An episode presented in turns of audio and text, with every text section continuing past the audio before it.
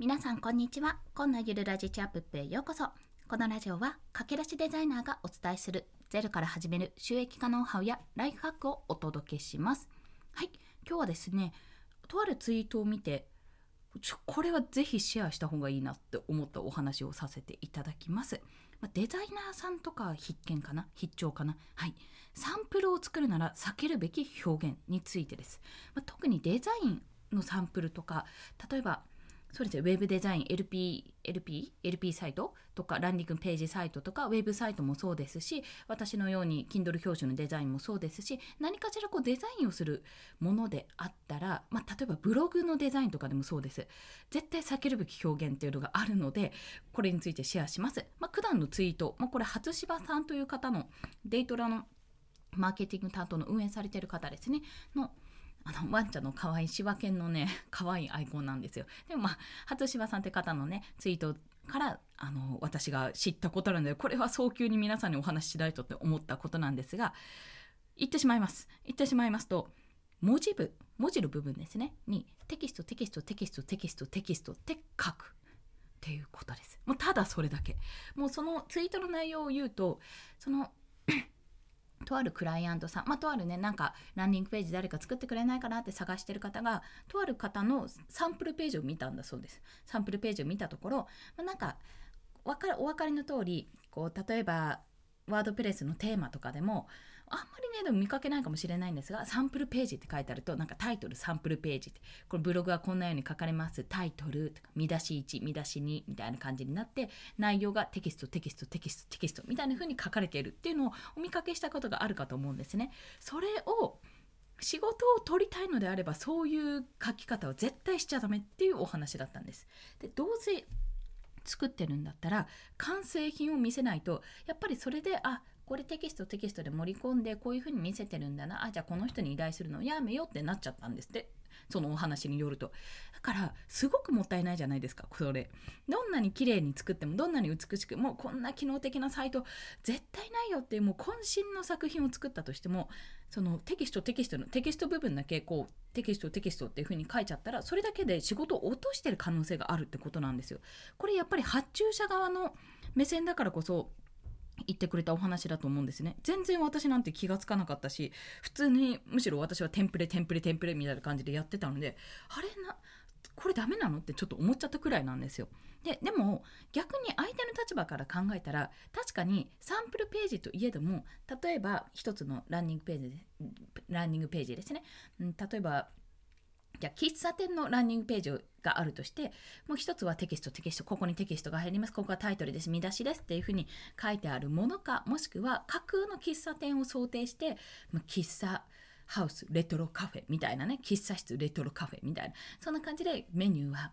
あと深入りコーヒーと浅入りコーヒーみたいな。水出しアイスコーヒーとかね。そんな風に書かれているものがあったらやっぱその方が想像しやすいしあこんな風にあのこの作ってる人は考えながら作ってるんだなっていうふうにやっぱり思ってもらえるってところがありますよね。想像力もそうだし何より文章だったらコピーライティング、まあ、ライティング能力が見られるわけなんですよ。ということはそこをテキストテキストっていうふうに書いて要は面倒くさいからそうしちゃうのかむしろ、まあ、これサンプルページだからあの誤解のないようにするためにそうしてるのか分かんないけどそれって、まあ、機械損失もそうですし自分のライティング能力がないってことを要は示しちゃってるようなものなんですよ。実際あったとしてもそれをやらないってことはこの人はここを書く力がないんだなと思われてしまうってことなんですね。でライティング力ってぶっちゃけじゃあデザイナーとかでそんな必要ないでしょとかそれそういうのはライターがやればいいんじゃないかなって思われるかもしれないんですがいやそんなことなくてやっぱり私もデザイナーって今は名乗っていますけどもやっぱこの発信をする時とかツイッターもそうだしあとブログももちろん書いてる時はあるのでブログを書く時もそうなんですけどやっぱりねライティングのスキルはめちゃめちゃ必要なんですよ。というか普通にあの LINE とかでコミュニケーションするじゃないですか。そういった時にやっぱこうやって話した方がいいとかこういう見方長文になったらこういう見方だったら見やすいだろうなっていうふうに考えますもん。で伝わりやすくなるんですよ確実に。ライティング能力って。でそういう機会をあの見せない、まあ、ミミスミス逃してしまうっていうことが非常に惜しいことなので今後ね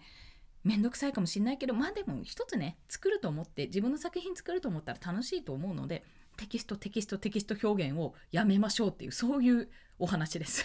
私もねまだ直せてないんですけどもまだツイッターにしか上げてないから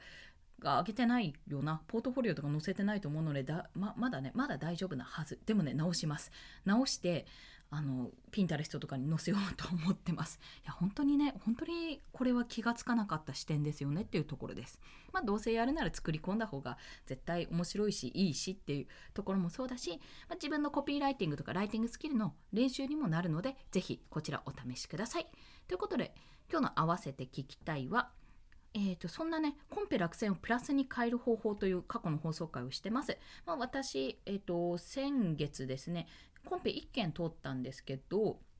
あの他ね56件ぐらい落ちてるんですよ。結構やったんですよ。しかも半と半月の間に確か。でやったんですけどまあその落ちたデザインがやっぱりもったいないのでかといってまあ、タイトルとかはその人のものだからつけちゃいけないからそこをちょっとそれこそテキストじゃないけどテンプレートとかテキストっていう風に名前を書いてあのツイッターで発信したんですね。そんな形で、まあ、自分こんなデザインもできますよって形で作品集の一つとしてやっていく、まあ、そんなお話。もうそれ以外にコンペ落選した時のマインドセットとかね。そんなお話をしております。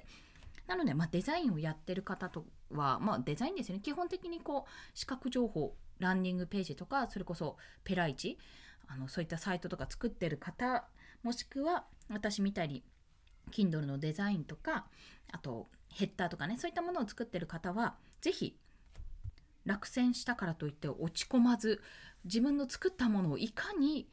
使い回すか 使い倒すかってところに視点を当てていただければと焦点かな当てていただければとそう思って放送しておりますのでよろしければお聴きください。それでは今日もお聴きくださりありがとうございました。この放送いいねって思われた方ハートボタンもしくはレビューなど書いていただけると嬉しいです。またスタンド FM では朝昼晩と1日3放送しております。フォローしていただけると通知が朝昼晩と飛びますのでよろしければフォローもお願いいたします。まだ娘が起きてこないのでもう一本収録したいと今日は思います。頑張るぞ。